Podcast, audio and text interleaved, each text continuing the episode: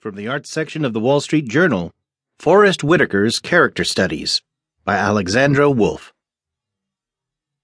To get ready to play the beleaguered rebel leader Saw Gerrera in Rogue One, the new Star Wars spin off movie, actor Forest Whitaker worked with a movement coach to learn how someone would get around with a robotic leg and walking staff. The character got the robotic limb after losing his own in battle. Even small details can be revealing, Mr. Whitaker says. The staff was